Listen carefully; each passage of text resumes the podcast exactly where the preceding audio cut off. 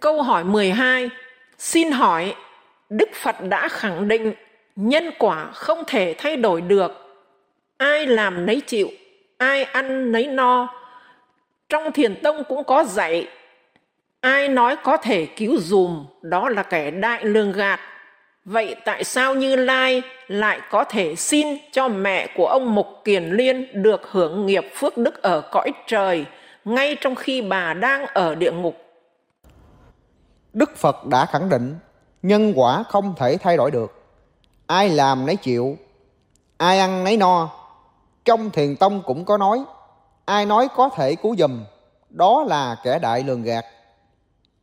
Vậy tại sao Như Lai lại có thể xin cho một cá nhân nào đó, cụ thể là mẹ của ông Mục Kiền Liên, cho bà được hưởng nghiệp phước đức ở cõi trời, ngay trong khi bà đang phải thọ nhận nghiệp ác của mình ở địa ngục.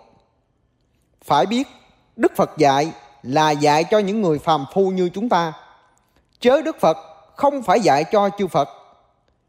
Hiện nay, nếu có vị nào giống như mẹ của Đức Mục Kiền Liên, có vị tu hành nào toàn năng toàn giác như Đức Phật, tìm được 10 vị tu hành có công đức, thì các vị này mới lách luật nhân quả được. Còn không có, thì hành như Đức Phật là lừa người khác vậy. Đức Phật biết, đến đời mạt Pháp, thầy chùa giả tu theo đạo Phật rất nhiều. Nên Đức Phật phải dạy bài học này cho các vị thầy đời mạt Pháp biết. Người nào muốn cứu cha mẹ ở địa ngục thì phải thực hiện như Đức Phật và vị Mục Kiền Liên vậy. Còn không có vị toàn năng toàn giác, không có vị thần thông bậc nhất mà tổ chức cứu người ở địa ngục. Đây là những tay thầy lừa đảo. Còn siêu lừa đảo nữa là tụng kinh để rước người ở địa ngục lên. Thế gian gian xảo người ơi, học Phật trí tệ sáng ngời mới thông, không học giáo lý nói thông, coi chừng nhân quả vào trong ngục liền. Thế gian quyền bí linh thiên của loài âm hiện linh thiên vui đời.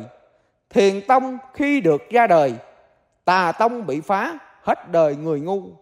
Thầy tu phải bỏ đầu ngu, chỉ đâu trí tệ mới tu Phật Đà. Phật Đà lời giải thích ca, giác ngộ giải thoát để ta về nguồn.